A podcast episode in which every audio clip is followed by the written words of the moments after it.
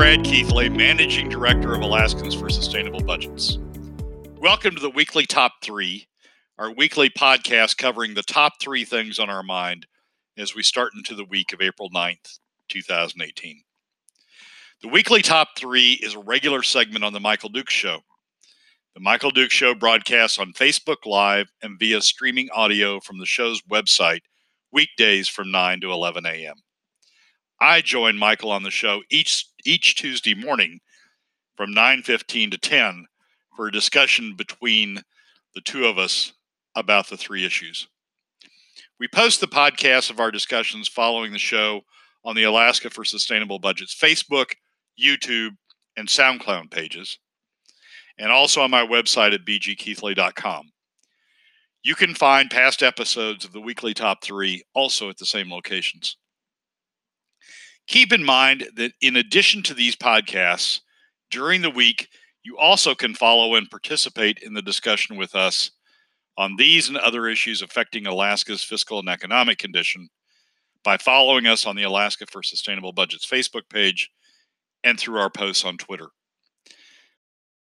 This week, our top three issues are these. First, the battle in the legislature over P F D cuts. Second, what it will take to really reduce state government spending. And third, oil taxes and credits. And now, let's join Michael. Keithley joins us every week to discuss oil, gas, and the economic forecast of Alaska. It's the Michael Duke Show. Brad Keithley. Good morning, my friend. How are you, sir? What's happening? Michael, I'm doing great. How are you today? You know, I'm doing good. Yesterday, I had a little bit of a barn burner, and uh, it was, uh, I mean, we were really we were really lashing it around yesterday, and uh, today, it's I'm feeling pretty good about it. So uh, I know you got your top three for the week that we're going to talk about, but first, I just want, did you get a chance to watch those videos of the, of the two different meetings last week, from the one that I just played and uh, from the Saturday meeting? Oh, I did. Oh, I did, yes. I have just never seen a grown man throw a temper tantrum uh, so bad. I mean, somebody just does not like being stymied or thwarted. Well, yeah, I John has John has shown a side of himself that that others have talked about in the past, but I had actually never seen until uh, come out. Uh, until this session. I, I, I will say this. He didn't break the, the handle of Off the, the gavel. gavel. But it was close. You heard it squeak. It was it was, it, it was emphatic. Um, and and he did it twice. I mean, so there's the Wednesday segment, and then there's the uh, then there's the Saturday segment where he uh, where he did it again. Yeah, I want to know what they make those gavels out of, because that, that could be like bulletproof armor for our troops or something. That's good stuff. Um, so let's talk a little bit about your weekly top three. I mean, we're, we're, we appear to be, I mean, Nat Herr is talking about things being paralyzed and everything else um, down there. But there's still, I mean, we've still got the battle. It's still going on. It's a battle over the P F D is what we're looking at right now. Uh, wh- what are your thoughts on it?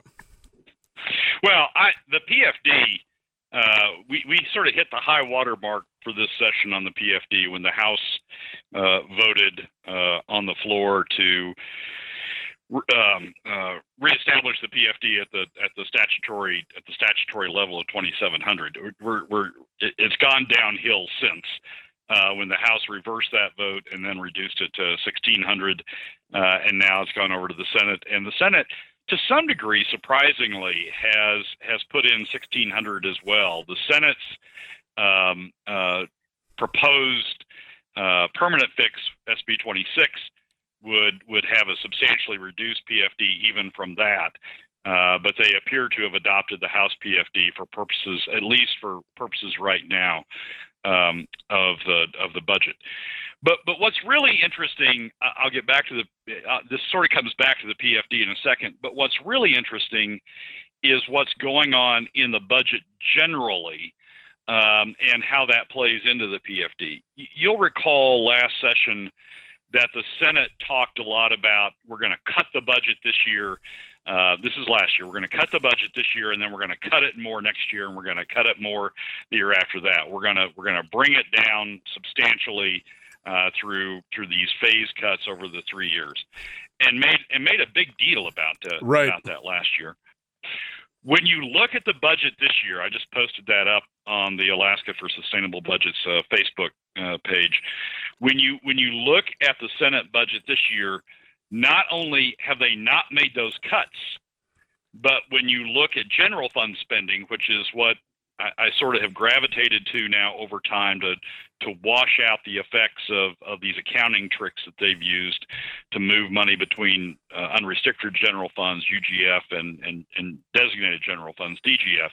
When you look at total general fund spending, not only has the Senate not made reductions uh, this year, they actually have increased the, the proposal before Senate Finance right now. They've actually increased spending uh, over what the House proposed, and the House increased it over what the governor proposed. So the Senate, I mean, what's really going on with the budget uh, is that is that we're having increases um, uh, now year on year, uh, not only in the House, but now when you look at the Senate.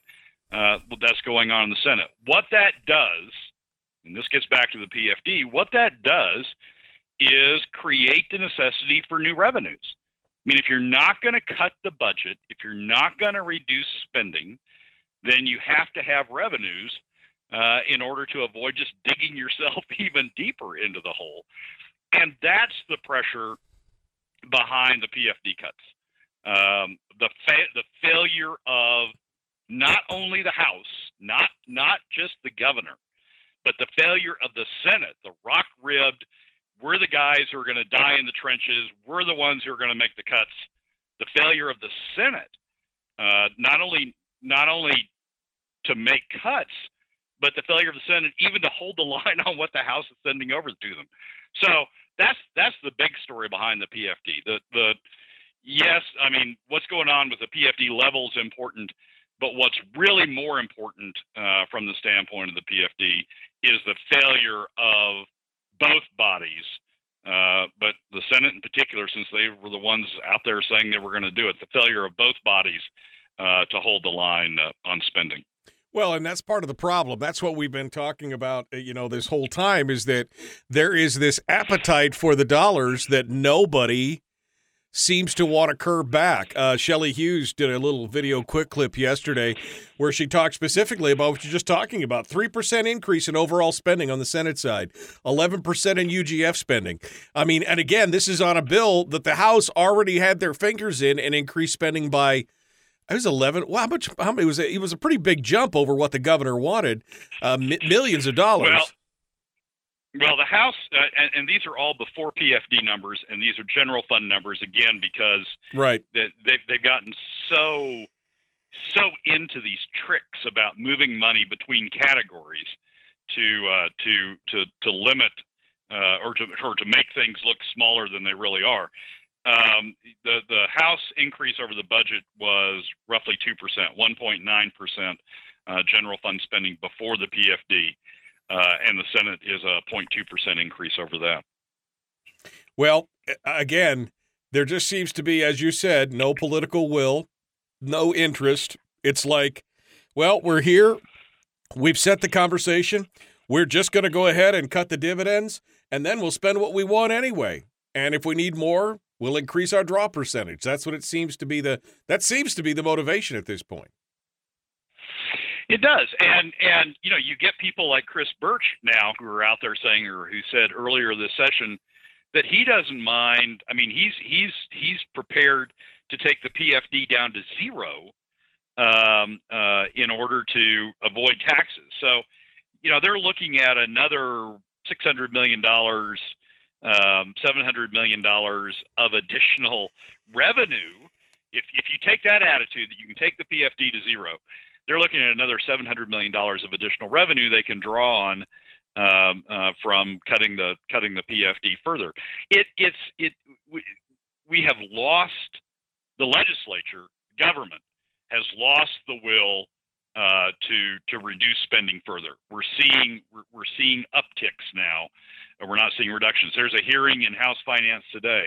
I was just going over the calendar before I before I joined you on the program. There's a hearing in House Finance today to to review um, uh, increases in the B S A, in the base student allowance, uh, right. that that that funds uh, K through twelve. And you know, you see the the usual mantra about, oh my gosh, for the kids, the class sizes are too huge.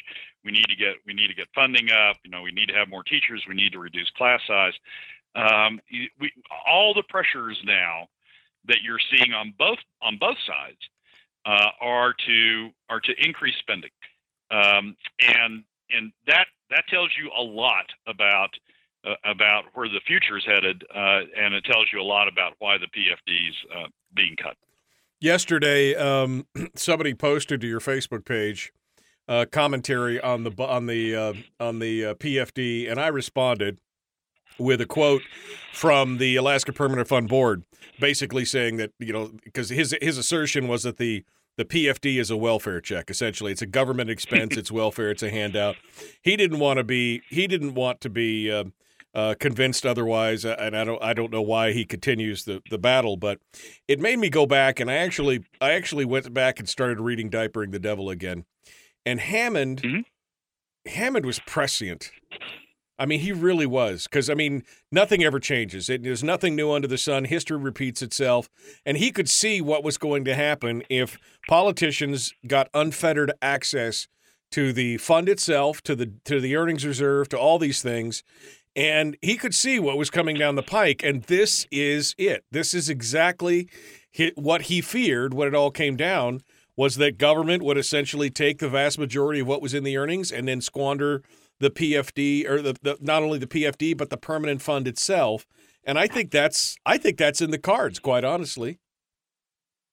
Well, if you don't, if you can't get yourself, if if you can't get yourself restrained in these times, especially right in twenty eighteen, right? Given given what the state of Alaska is facing, if you can't get yourself positioned to reduce spending, if you if you can't even get yourself positioned to hold the line. Um, if, if what the result of your work is, looking at the Senate finance sheet, if what the result of your work is, is even additional increases, um, yeah, we're, we're, uh, Alaska is, is, is facing a crossroads, and, and we're going and, and all the government, uh, the governor, House and Senate now are going down the road of, well, we can't cut anymore. And we're going to have to increase. We need revenue for that, and so we're going to pull the revenue uh, from the permanent fund. And and as you and I have talked about uh, on uh, on previous occasions, that started two years ago when they changed the wording. They changed the classification uh, that you put the permanent fund dividend into. It was no longer this separate side account uh, that that that got added into the budget sort of at the end. Uh, in conformance with the statute, all of a sudden two years ago, it got moved over. Uh, those revenues got moved over to unrestricted general fund, and all of a sudden, uh, the permanent fund dividend started being, you know, uh, uh, another government spending program that that needed to be that needed to be cut. It's we're we're going down a track where we're making Alaska government more powerful. We're giving more money to Alaska government. We're taking money out of the private sector and pushing it into Alaska government. Um, and and given uh, the way the P F D operates, that is, I did a calculation earlier this week, cutting the P F D to the to the to the top twenty percent of Alaskans is the equivalent per person of less than the cost of a Starbucks a day.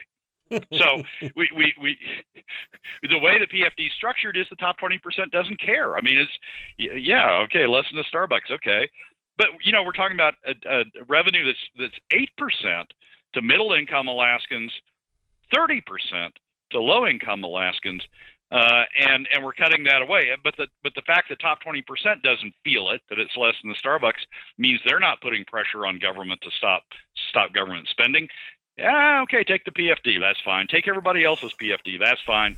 We don't really care. We want to keep spending, uh, we want to keep the, these spending levels up. And so that's the direction Alaska government's going, pulling the money out of the private sector through the P F D as they go. Well, and that's what exactly what Hammond warned about. He warned that the people will will will want, you know, the, the tax is the pain that makes the government, uh, you know, that that that makes people aware of what government is doing.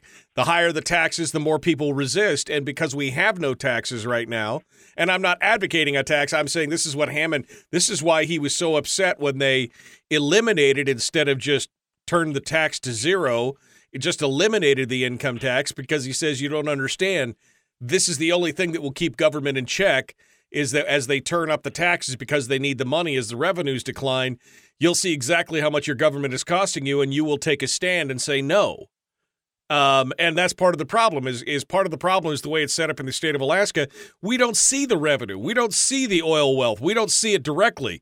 Instead, it all goes to the government, and government bloats up, and we never actually have to put it in our pocket and then pull it back out of our pocket to pay it. And that's a real problem. We're disconnected from the actual cost of our government until now. And now we're starting to see it. The question is, can we win this battle over the P F D? Uh, you know, is it going to make a big enough difference with people? Yeah, and we're seeing it. I mean, the the the the, the, the issue with P F D cuts is they don't affect all Alaskans the same, right?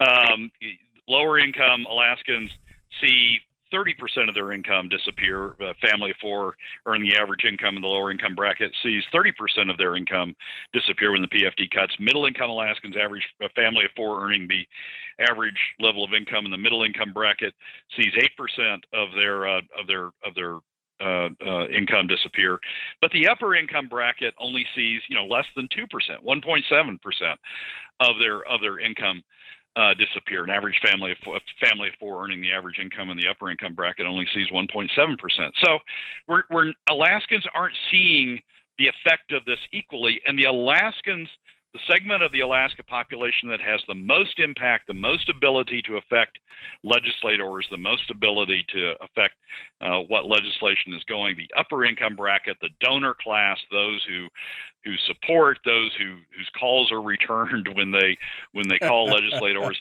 they're seeing they're seeing the least effect. Right, absolutely, and and that's and that's the that's the problem. Now you're talking about taking the rest of the dividend, taking it to zero. So instead of a thirty percent cut to the low class, it would be a sixty percent. I mean, we're talking about a significant amount of money for a lot of these people, pushing, what, what do we say, eight percent below the poverty line? And if we keep doing that, then all that's left is the, you know, the, the it's pushing everybody down towards the poverty line.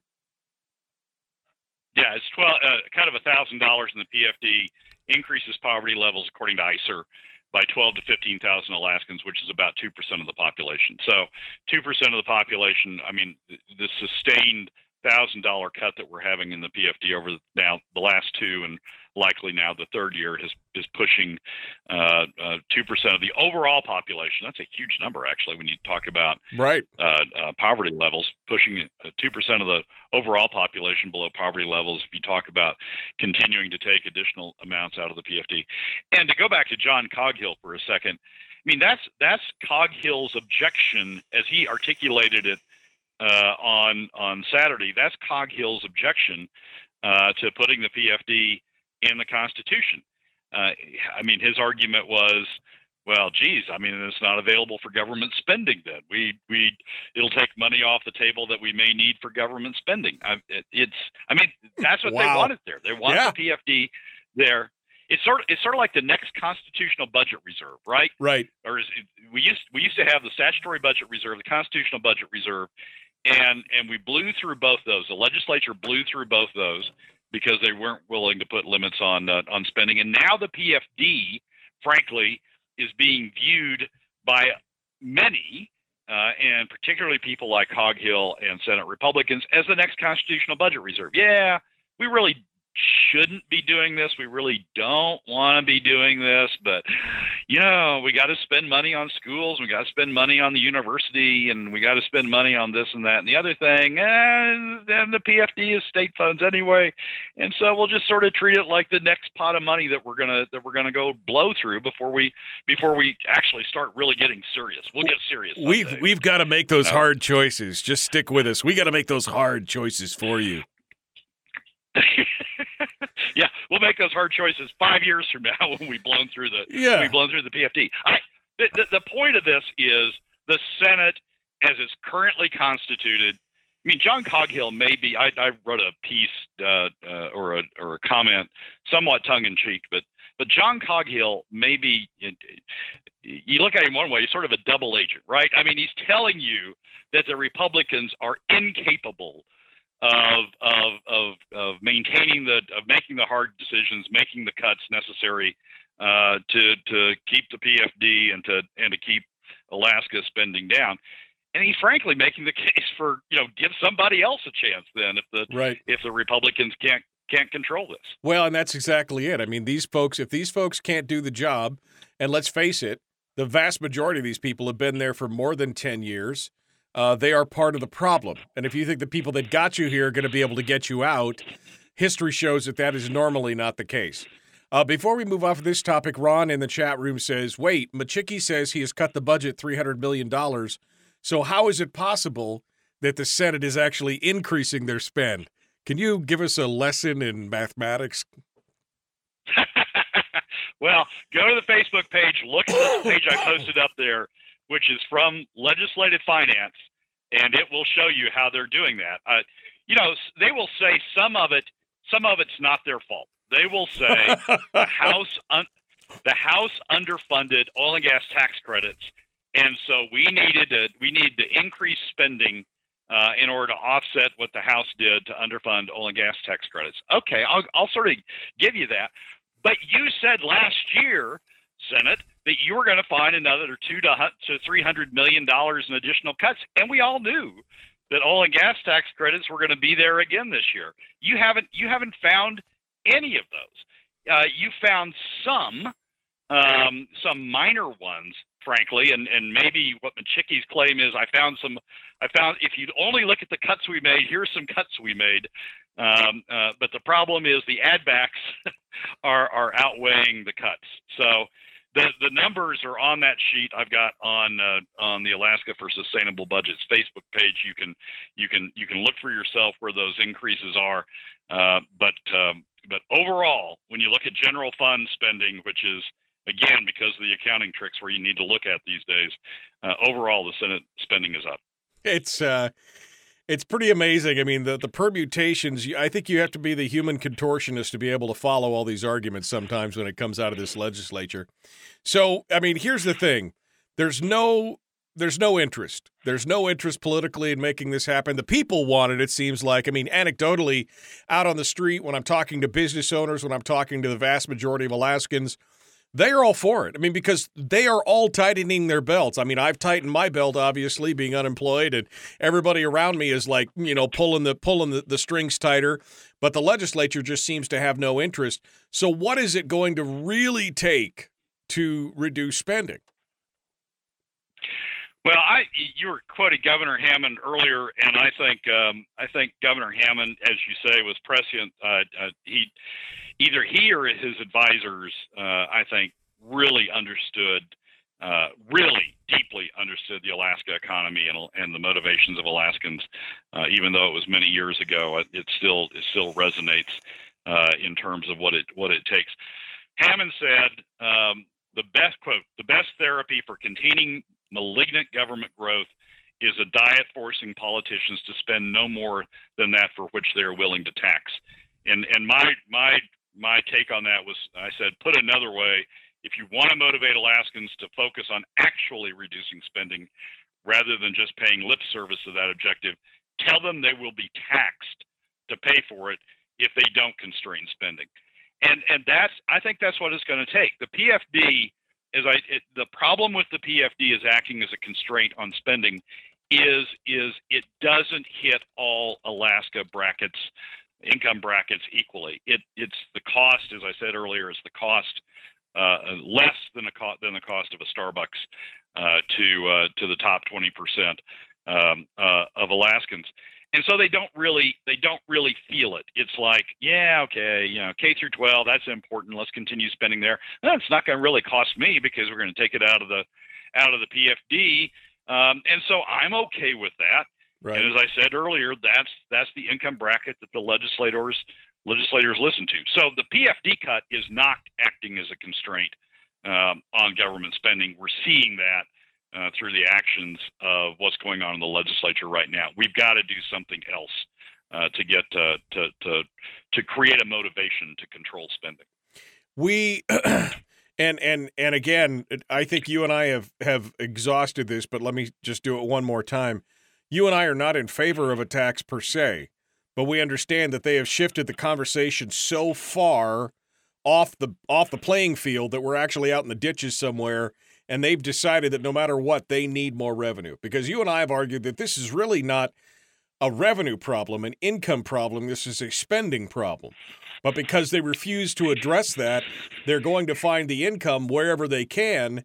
And at this point, we're looking for the you know, the, the least worst revenue generation system that we can find.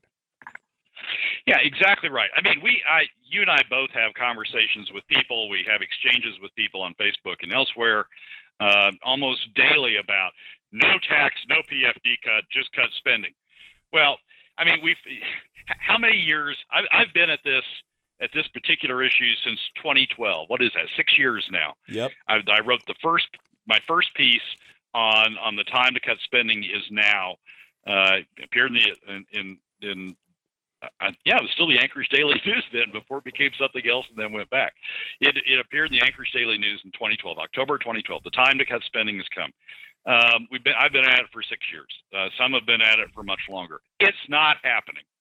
I mean, you, all you have to do is look at the, at the sheet on what the Senate's proposing for their budget, and you see Uh, it's not happening.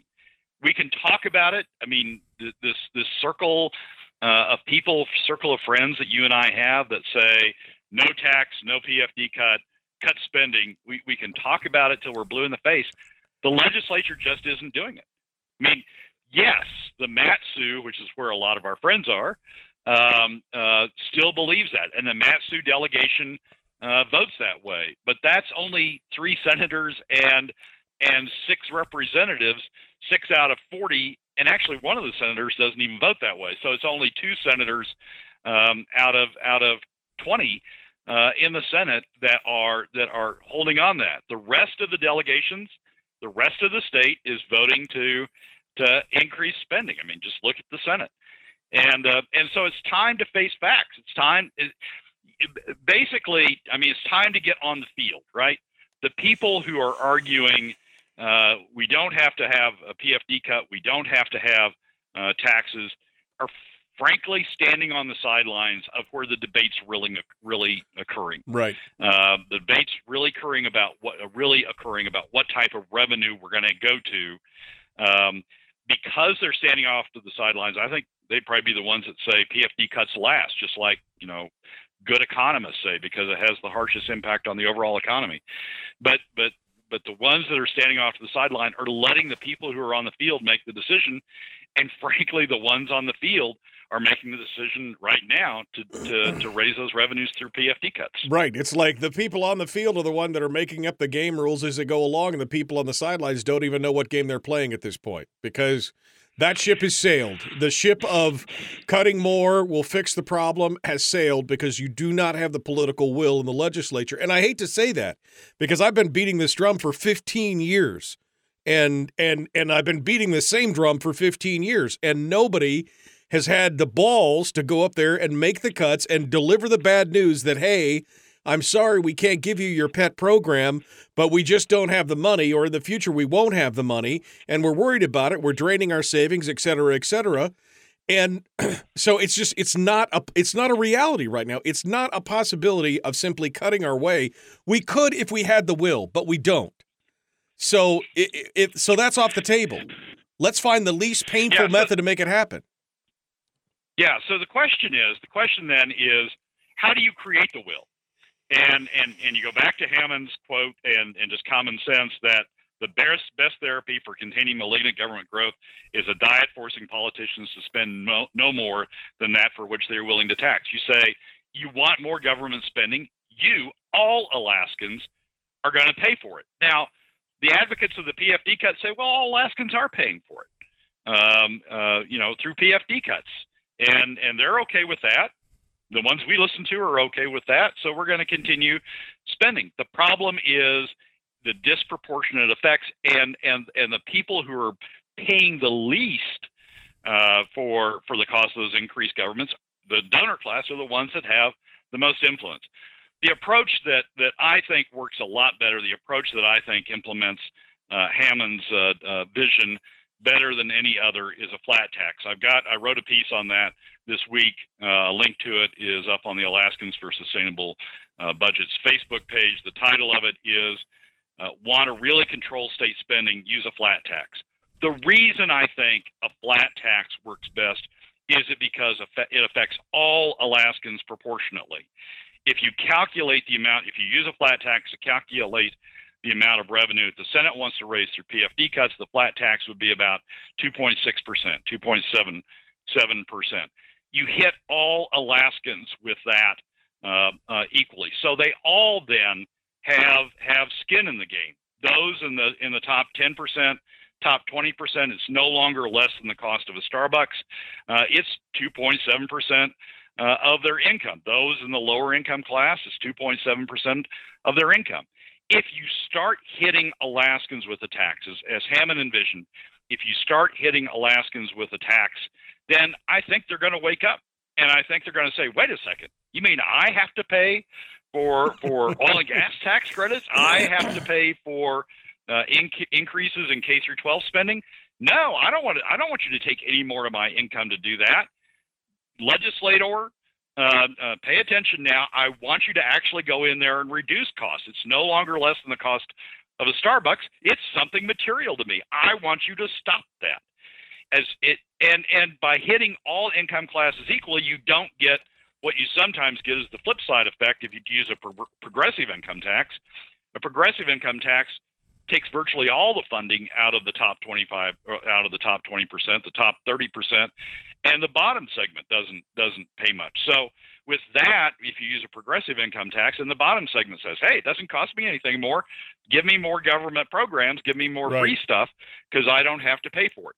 The advantage of a flat tax is it hits all Alaskans the same. All Alaskans have the same stake um, uh, in government spending. They all contribute the same toward government spending, and they all then have the same incentive uh, to bring uh, uh, spending down.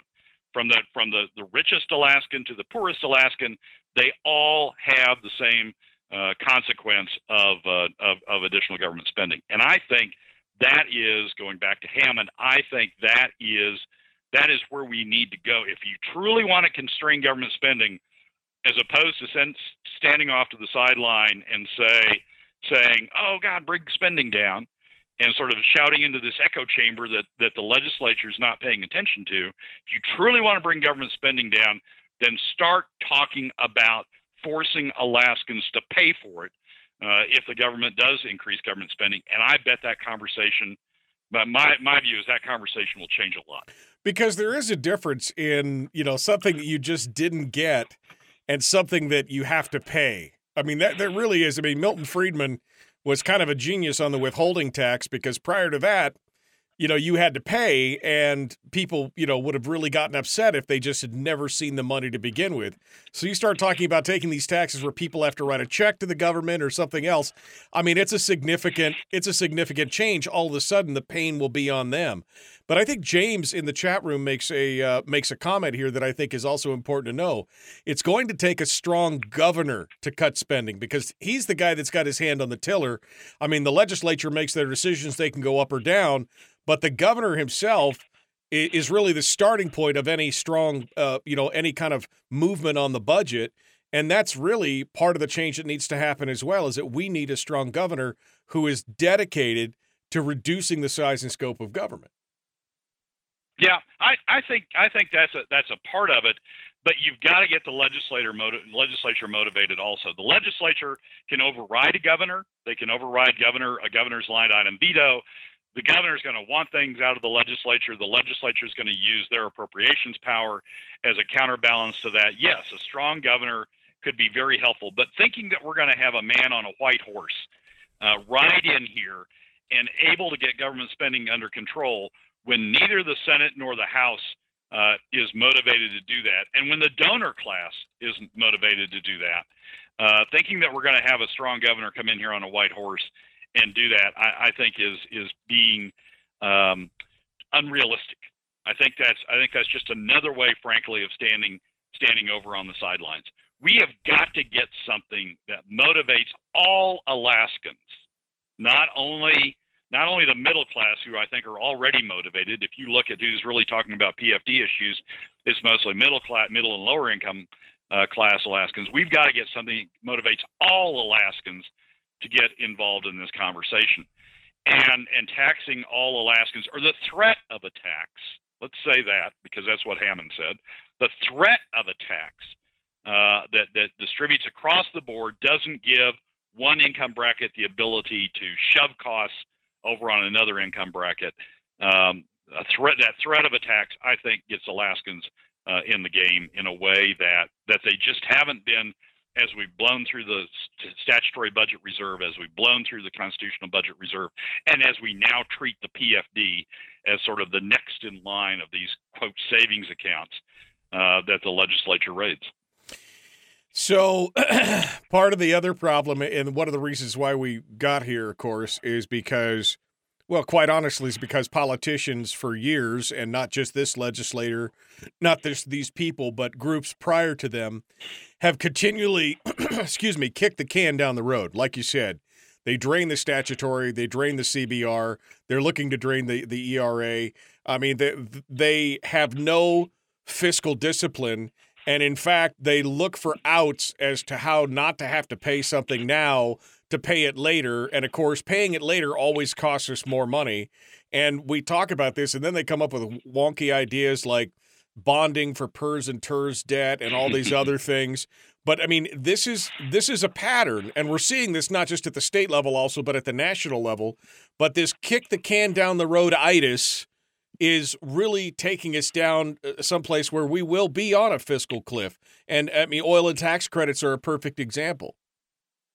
They are a perfect example. Great segue into oil and gas tax credits. So so we have this issue that we have about a billion dollars, eight hundred million dollars to a billion dollars in accumulated oil and gas tax credits that are owed over time, according to the statute, owed over time uh, to Uh, uh, certain oil and gas companies that came in and performed certain activities that the state agreed to subsidize. And and this eight hundred to to a billion dollars sort of is sitting out there. The oil and gas, the statute, the current statute, the statute in the way that it's been there since the beginning of the program says we pay you out over time. We pay you essentially as we have the revenue. If our oil and gas tax, uh, production tax levels are high or revenues are high, we'll pay you a lot. Uh, if they're if they're low, as they have been for the last four years because of reduced oil prices and and moderate falls in uh, in production, uh, then we'll pay you less. We'll we'll pay you a percentage out of what we have. We don't owe you any more than what we have. That was those were the rules of the game back in two thousand seven and two thousand eight when this program began. Now that we've gotten here, now that that risk of a drop in revenues has matured as a result of the drop in oil prices, producers have been have been out there claiming, these oil and gas companies have been out there claiming, oh my gosh, well, we never we never thought that was going to happen. So we you owe us all this money and we want it now. You know, the, I, we know the statute pr- uh, uh, provides that it will be paid out over time, but we want it now. And and and for whatever reason, the governor has bought into that uh, and has said, well, yeah, we want to give that all to you now. Um, we don't have the money, so how else can we come up with it? And the idea is to go out and issue these bonds, raise a bunch of money, you know, issue bonds, the state, a state I O U that will pay you later to bondholders, get a bunch of money in, pay that over to the producers, and then the state's stuck with the debt, stuck with stuck with the bonds.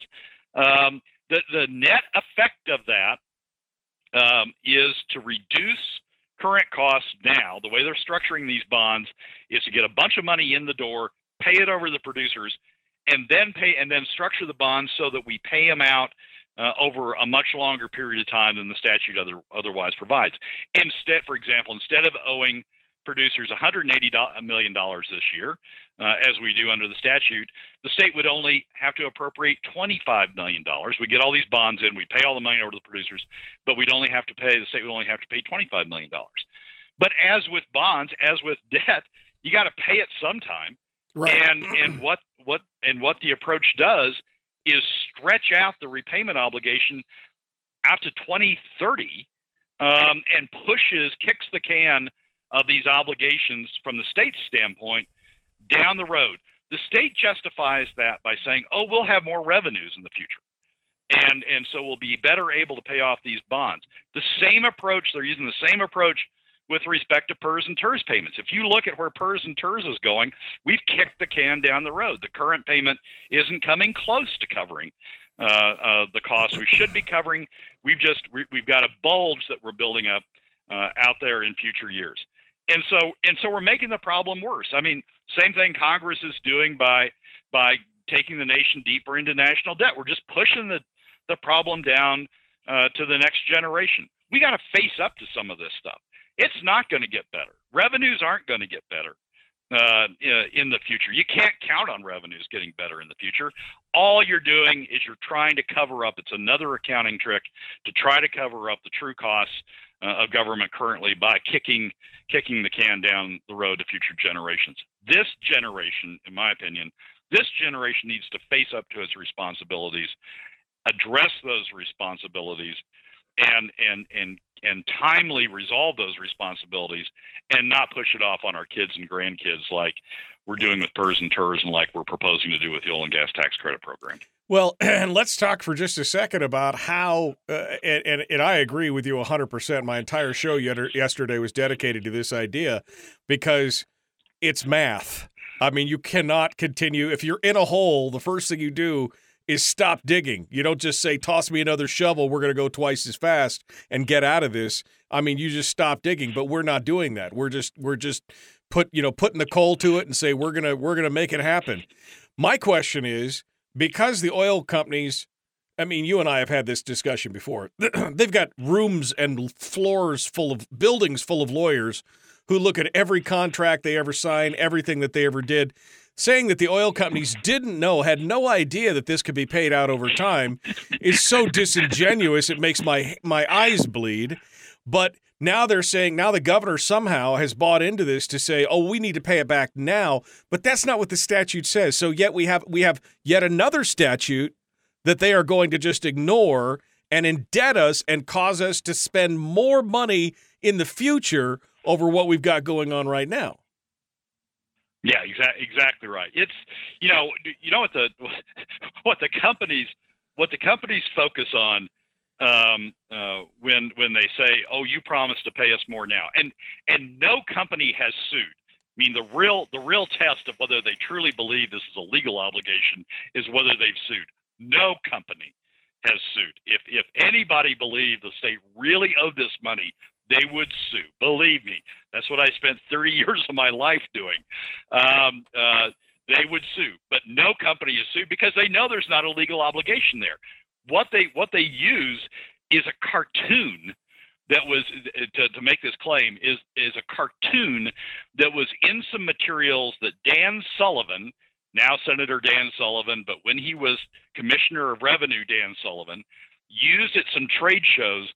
That would that I think it's a moose that has a talking moose saying in this cartoon, a talking moose saying, "Alaska will have your back. Alaska will be there every step of the way and back you up uh, on these on these uh, drilling programs." Well, I mean, even those materials reference the statute, and if you went and read the statute, it was absolutely clear that Alaska's obligation was defined by a percent of. of the production tax revenues that we had. If those production tax revenues were high, we'd pay out a lot. If the production tax revenues were low, we would pay less. That was absolutely clear in the statute. The the cart even the cartoon uh, uh, sheet referenced that. But it's this cartoon that's driving everybody to say, "Oh my God, we owe the producers all this money. We need to find some way to pay it now." Um, you know, as you said, ignoring yet another fiscal statute. Uh, to try to find ways to shovel money out the door. But it's at the expense of having to pay more later. Future Alaskans having to pay an obligation that really is a debt incurred by this generation of of, of Alaskans. Um, and and unless we just want to keep rolling this problem more and more down the hill, making the ball bigger and bigger and bigger, the snowball bigger and bigger and bigger as it as it rolls. We need to stop some of this stuff, um, and this is a perfect place to do it. To stop, to say no, we're gonna we're gonna face up to our obligations as defined by the statute now, uh, but they're only going to be the obligations defined by the statute. We're not going to go get ourselves further in debt to shovel out a bunch of money uh, to producers before the before the time the obligation is due. And and end up paying a lot more money and, you know, again, bonding things for P E R S and T E R S debt and all this other kind of stuff. I mean, it, it truly is accounting insanity. It's it's Hail Mary passes, and they dress it up in pretty language and make you swallow it and say, this is, we're doing the right thing for you, and uh, it's not working. So all this said and done, Brad, we've just laid out all the fine details. Like I said, if yesterday was the ten thousand foot view, this was the electron microscope view, uh, which I enjoy. I don't know if everybody else does, but I enjoy it. Um, where, what do we do, Brad? What, I mean, what, with all this going on and everything happening, what do we do now? How do we, how do we make these things, how do we make these dreams become reality?